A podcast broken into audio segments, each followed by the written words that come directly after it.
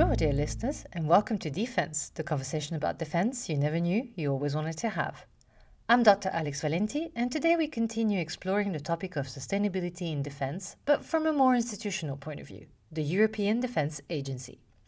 Joining me for this very interesting conversation is Maja Kuzel, Project Officer Energy Support at the EDA, and together we explore several topics, including how the Consultation Forum on Sustainable Energy is seeking to build a community around such an important topic, a community which, by the way, includes both military and civilians, and how tabletop exercises, such as the one I did indeed attend in Sofia at the end of May, help this process.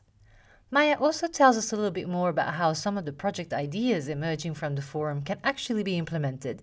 Cue here tips on how to get funding and how the Forum also provides guidance to member states and ministries of defense to understand how legislations on sustainability can impact defense. In other words, join us for a very enriching and eye opening conversation on how the EDA is reaching out to many different groups to find solutions together for a more sustainable defense sector. Hi, Maja, and thank you so much for agreeing to participate in this new episode of the Defense Podcast. Hello, good morning, and uh, thanks for having me. It's a pleasure, and thank you for finding the time. I know that things can go a bit crazy uh, sometimes with the uh, schedule, so I really appreciate this. And well, to kick things off today, I was wondering, as I'm sure many of our audience is, uh, what does a project officer energy support at the EDA does?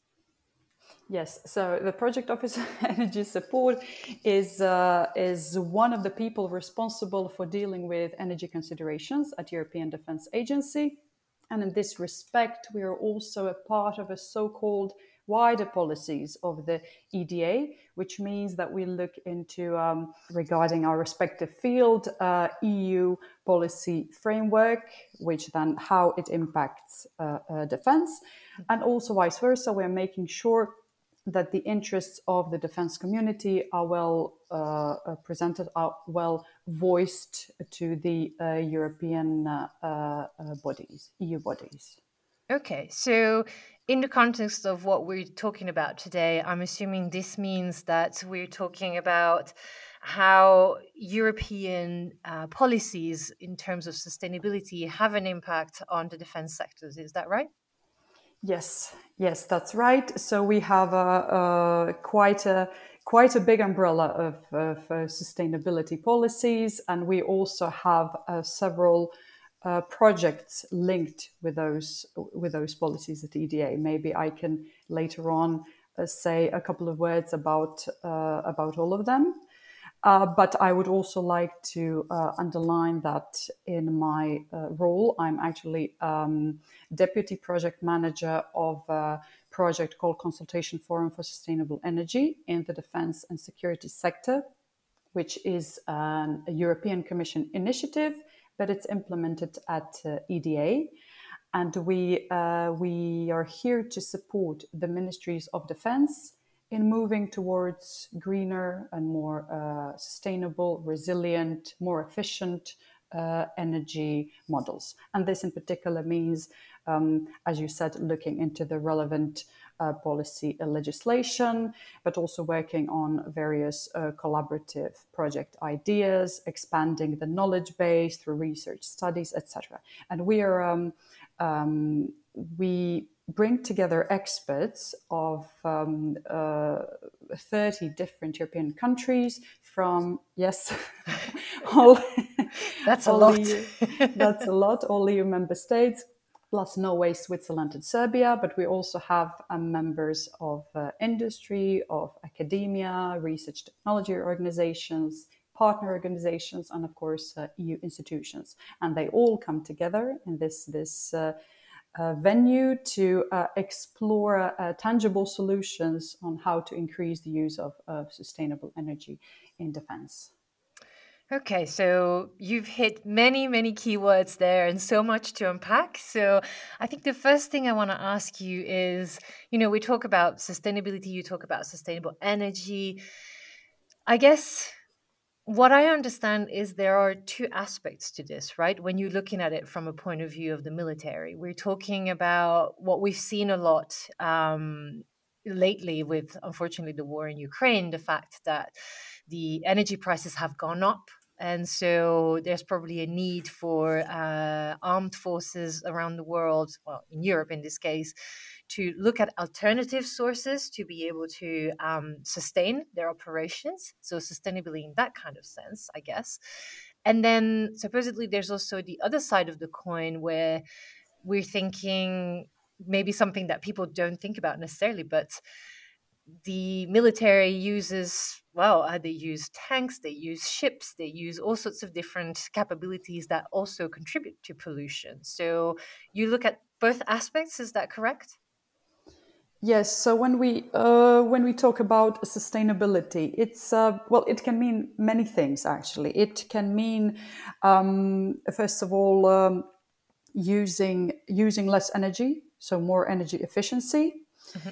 Uh, which uh, then uh, uh, it can mean increased use of uh, renewable energy sources, uh, which in this case, as you right, rightly point out, with the conflict in Ukraine, we have seen the need of, of moving away from, from fossil fuels, which would then um, ensure our energy autonomy in a way, which then in turn ensures more resilience of the armed forces. And this is a very important message that, that we're always trying to somehow uh, underline. So we're not um, per se, yes, we don't want to say our mission is to uh, reduce the greenhouse gas emissions because it, it's not. Our mission mm-hmm. comes first and it's something completely else.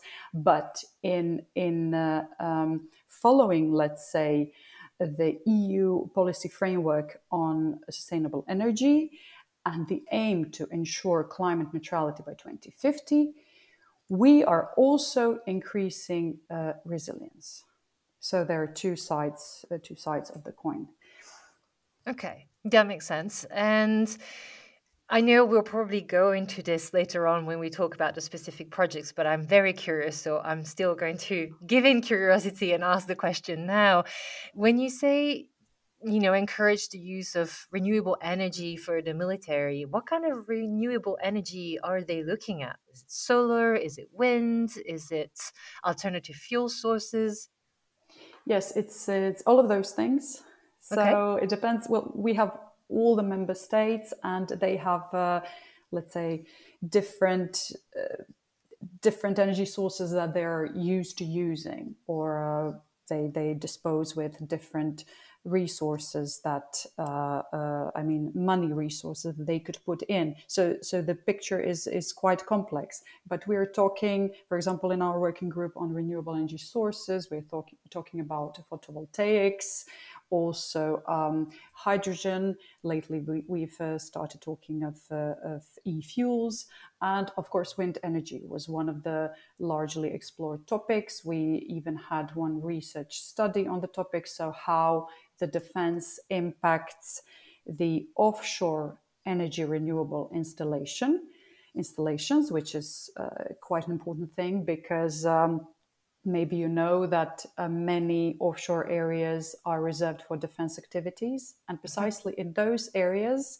um, those areas are uh, good enough to be used and explored by renewable energy installations. But on the other hand, the military is reluctant to give away those, those areas. So, uh, what we have looked at some of the challenges and maybe recommendations how to address that in, in a study.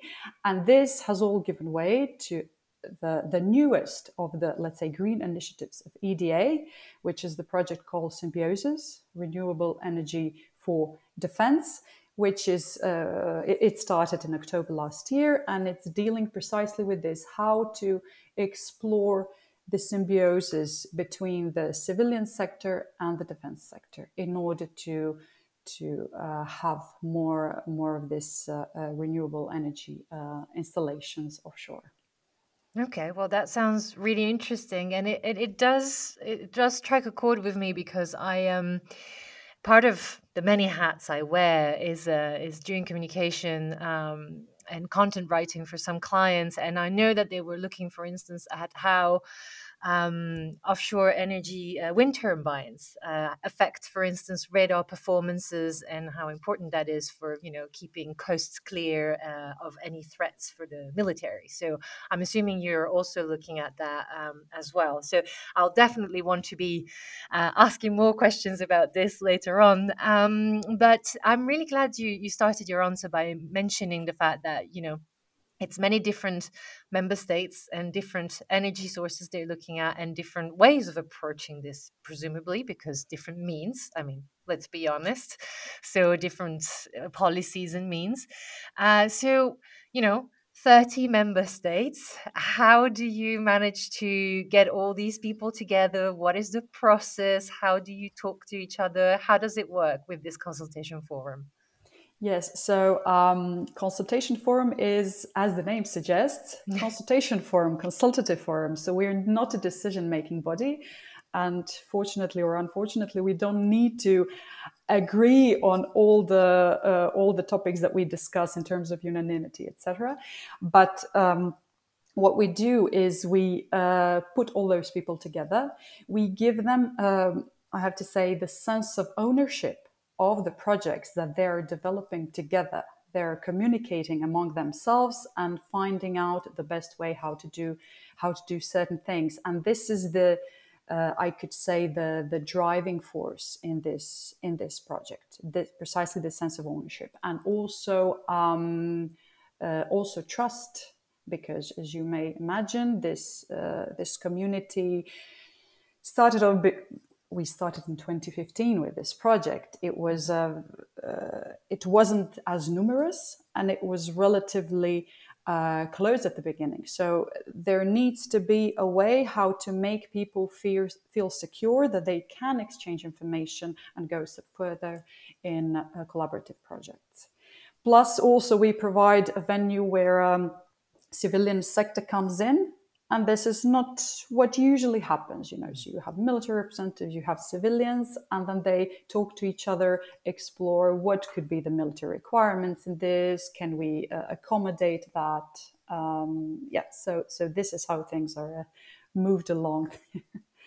now that's very interesting because from uh, from what I hear from the many conversations I have, and this is nobody's fault, obviously, but the civilian and the military language and frame of mind are very different. So they don't necessarily always speak the same language, so to speak, you know? So how does it work then? Does it, does it mean, so you were saying that you don't, you don't do policy, as you said, is probably a, a, safe bet. This way, you don't have to get everyone to agree necessarily on one thing.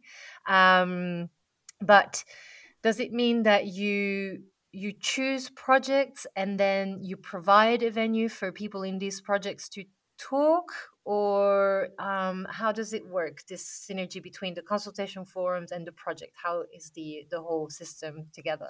Right so the project or as we call them project ideas are one of the deliverables of the forum which means that um, every working group is tasked by producing a number of, of projects or project ideas in a, in a certain uh, span of time so people there first there's a, a communication on what topics might be relevant for this, what we want to look at. Uh, different member states voice their different concerns.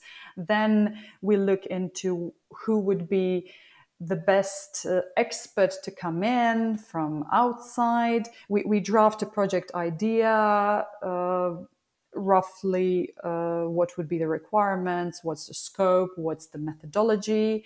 And sometimes it can be an idea in itself that is, um, that is relevant, that, that gives an added value. So, uh, yes, we, we have many. I can, I can mention one.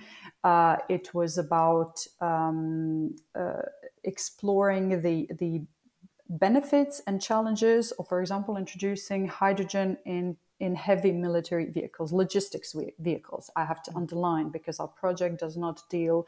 Uh, it's a Horizon 2020 project. It's it's dual use, so mm-hmm. it's logistics vehicles. Um, so it was it provided some of the benefits and challenges, but then it provides also recommendations on the way forward. So, how we can explore if we are interested in this topic and similar topics. There are also some some other ways. So, we have, uh, for example, um, Identi-Funding method at EDA and also as part of the consultation forum, which takes those ideas that we conceptualize at the forum and matches them to possible uh, EU funding uh, programs or financing programs. And this is how some of the pro- uh, programs can um, uh, get funded. Uh, or alternatively, there are also ways within the EDA, within one of the other um, uh, initiatives, so called green initiatives, that can take this project and put it at the table and then bring member states who then participate with money willingly on this project. This is uh, what i'm talking about is an energy environment uh, captech capability technology group which uh, then looks into environmental, climate change, energy considerations, but more from a point of view of technology. So it's different from consultation forum. So this is back, going back to the consultation forum. This is how, let's say, one project idea could evolve. But it's also, uh, I have to underline, um, in order to expand the knowledge base that we have. So so we will have produced, we're, for example, now in phase three of the consultation forum that lasts for four years and will finish the next year. And we will have 30 project ideas in total from our four um, working groups. They can range from their topic uh, uh, energy islanding of installations, energy management system, digitalizations, uh, digital twins, uh, energy efficiency trends, uh, protection of critical uh, energy infrastructure that is defense related, protection from hybrid threats, from um, uh, also impact of pandemics on such infrastructure. There are many, many topics. Okay, yes, definitely. So I'm sorry if this sounds over- overwhelming. trying to summarize. Oh, anything to do fact. with the European Union is overwhelming, generally speaking. but no, you're doing a really good job in terms of making it clear.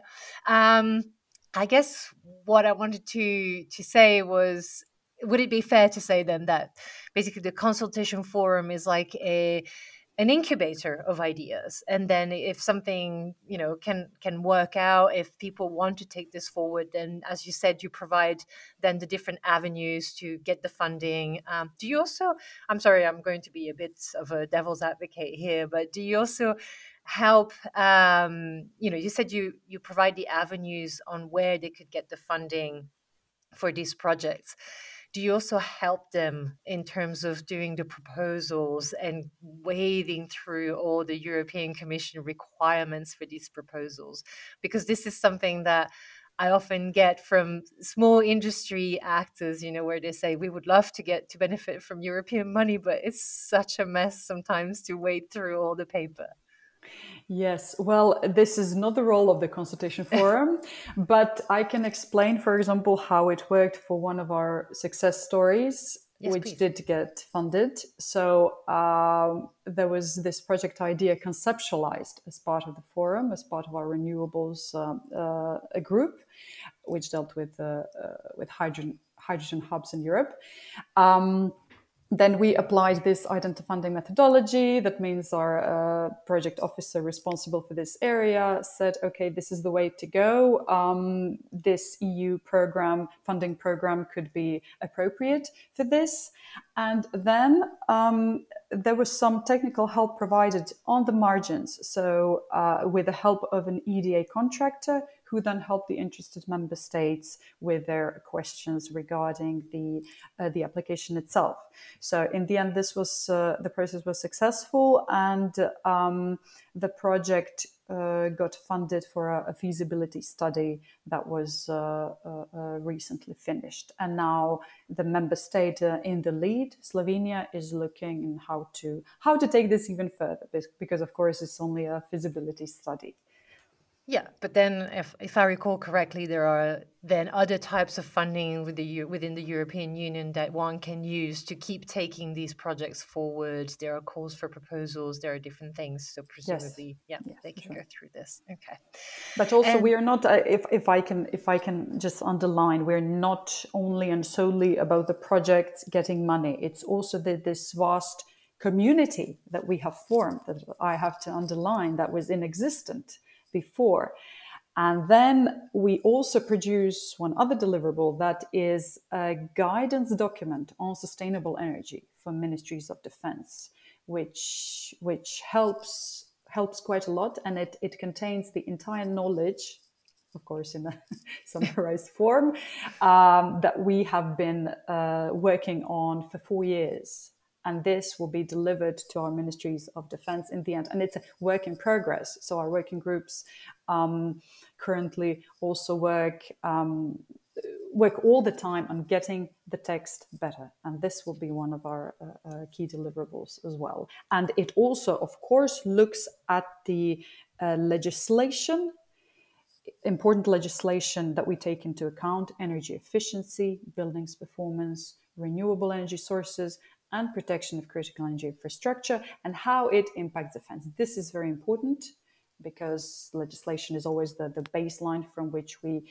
from which we start because sometimes it's it's difficult to, to unpack what is and what is not relevant for defense and how it applies. So yeah. this is also what we do. Yeah absolutely. And do you have a deadline or a publishing date for this uh, for this deliverable already in mind, or at the moment it's still a work in progress? And it's it's a work in progress. So um, since the project, the, the phase three of the project will finish in September 2024. By that day, everything needs to be ready, which means that we will already informed our moderators that we we would like to see the more or less the final draft in uh, February 2024, so that we have enough uh, time to review it, and then of course we we share with the member states. Okay, no, that sounds. I'm looking forward to seeing that if it becomes available online publicly at some point, definitely. And I'm really glad that you mentioned um, that you underlined, in fact, the fact that you're creating this community because that was one of my questions as well. At the beginning, if I recall correctly, you said it's military, it's civil, and within the civil, it's well, the member states, so officials, but also academics and industry. So, I guess my first questions about this was how does one go about being part of this uh, consultation forum? Uh, do you reach out as an organization, or do people know about this and ask to be involved? So, uh, in the beginning, um, yeah, so every phase has a let's say a nominations phase for for members so in the beginning of a phase that was in in the phase three that was in 2019 I believe I do not recall exactly, you know, the, the, the technicalities of the process, but um, the, member states were invited to um, suggest, uh, um, first of all, uh, uh, moderators for the for the working groups that we had at that point, and the the team leaders, and also um, for every big conference that we do because we do two two big events uh, a year okay. and more smaller ones let's say we issue an invitation that goes to all our uh, points of contact where we ask uh, okay there is the the event please um, send up to four delegates per member state because we have four working groups so one in each and we prefer that it's it's always the same people in order to retain knowledge, of course, be a part of the group, but it doesn't necessarily have to be so. So we, we uh, always have uh, some newcomers. But it is more or less a, a community of 150 people.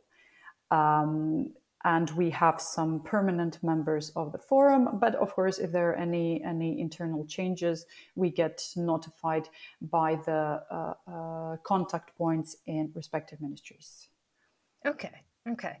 And okay, well, this is sounds like a really, really interesting um, conferences uh, that I would love to. Do, are they even open to um, journalists? Can you attend, or is this very closed? Journalists, well, uh, uh, not per se, but we have had some some interest if uh, uh in in some of the conference, for example, VIPs attend from the hosting member state, and then journalists come to that. There is some journalist interest, so this is this is in principle um, uh, how it operates. But on a case by case basis, we can look into uh, well any requests.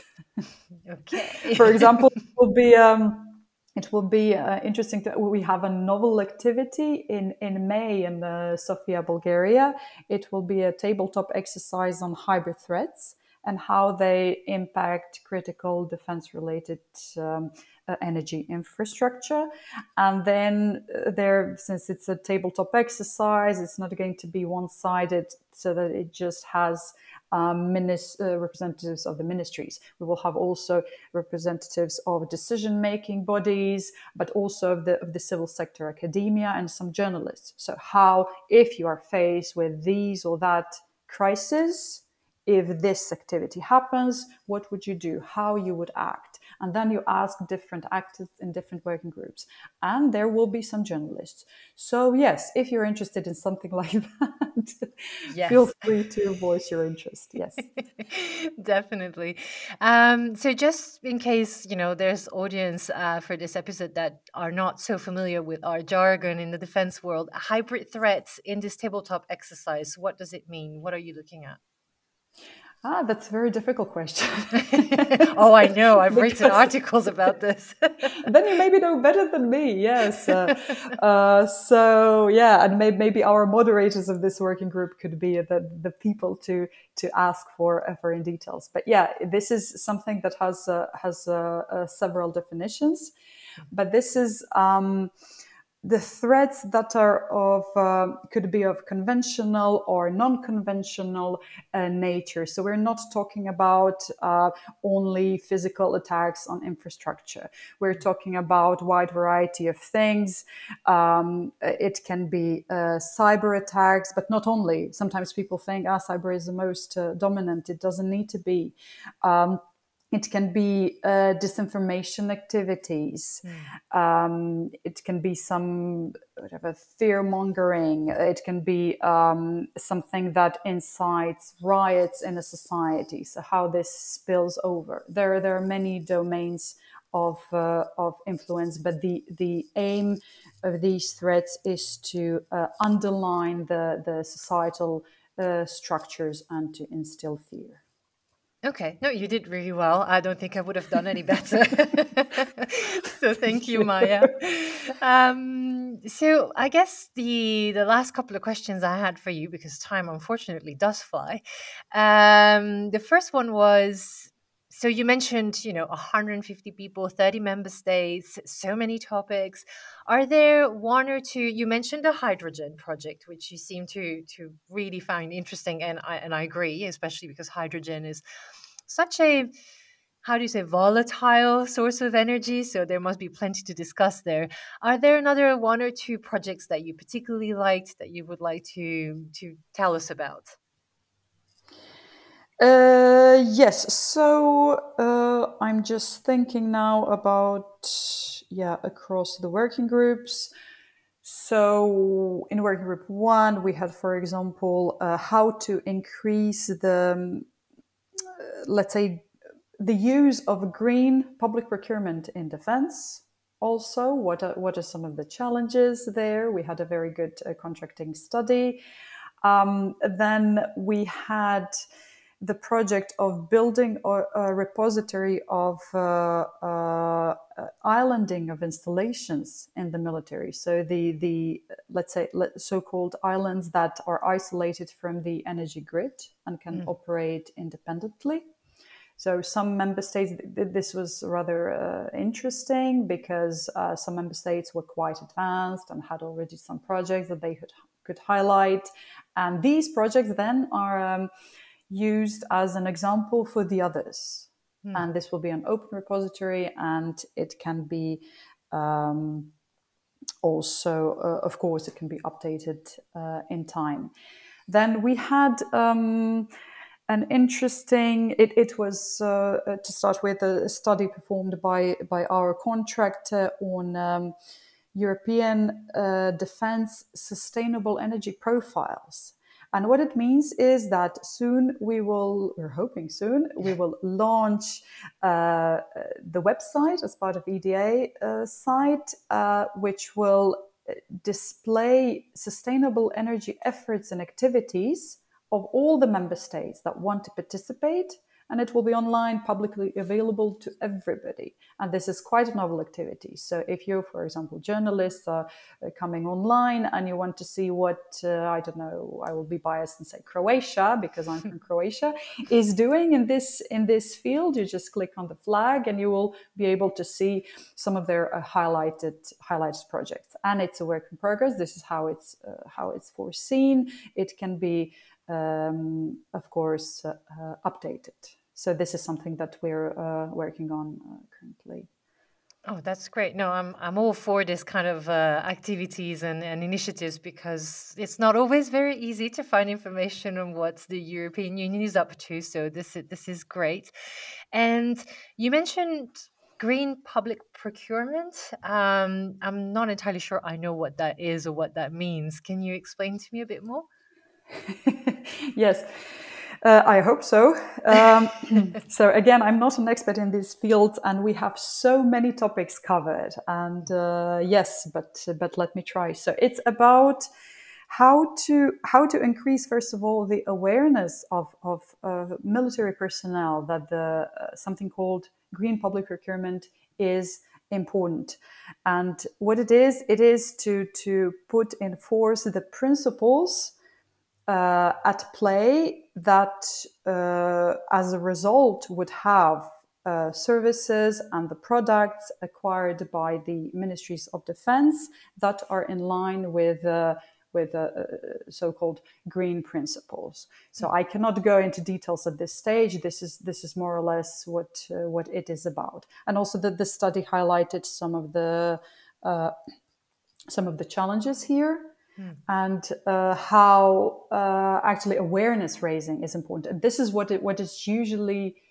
we see often missing at the ministries because if there is a lack of awareness, there is a lack of uh, prioritization of certain topics, mm. and then there is a lack of funding for that. And that used to be energy domain in in uh, you know in total. Um, but now we see that the situation is is slowly changing and there is a change of mindset. Uh, we have to say fortunately and more attention is given to those topics. Well you almost stole my line here, Maja, because this you led me perfectly into the next question I had for you, which was you said you mentioned at the beginning that um, it was it was a close small group originally, which makes sense when you start an initiative or a new consultation forum, but now it's grown considerably. So, and now you oh, you were also saying that you see that interest is rising and ministries are paying a bit more attention and understanding of course that they need to lead by example because as you said they're the ones setting the priorities so do you do you have a sense of what is triggering this change of mind i mean we we all know um, that ukraine and the energy crisis is probably one of the factors but are there other factors other things that are triggering this um, this ex- increased buy-in to the whole green energy and renewables and sustainability in defense? Yes, I would say it's a, it's an entire uh, uh, uh, context. So at, at, the EU level, NATO as well, but I, I will speak of uh, of the EU. Um, it has been uh, increasing gradually its its interest in these topics um, of sustainability and uh, gradually putting up more stringent measures. As you know, we are supposed to reach uh, uh, climate neutrality by 2050 mm-hmm. and by 2030. There are some binding targets for member states. And we have seen the progression. And for example, the um, uh, the legislation with uh, targets, for example, for renewables. In the Renewable Energy Directive, first it was 32%, then it was 38 to 40% of, of obligatory uh, renewable energy in the energy mix, and now they're talking about increasing it to 45%. So this is a, a, a work in progress. It is pressing also member states to uh, to react in a way. So here I have to say, even though the defense is not bound by by those targets as a sector, it has to contribute because first of all, climate neutrality cannot be achieved if not everybody is on board. And mm-hmm. defense is a big user of, uh, of, of, energy and a very large owner of public land. It, it owns a quite quite a few old inefficient energy inefficient buildings so these mm-hmm. are all the considerations that need to be taken into account uh, but this is one side of the story. Uh, second part of the story, as we already said, why we see that there is increased interest is because of this um, of course, you can save money if you increase efficiency. Mm-hmm. You can be more energy resilient. If we're talking about deployed operations, which we are not about as part of the consultation forum, but there are logistical, less logistical problems if you pass to, to more renewables, if you have less less uh, uh, fossil fuels. Um, yes, so uh, so these are some of the some of the considerations as well. Uh, so the defense uh, also needs to be careful not to become obsolete, let's say, in this path.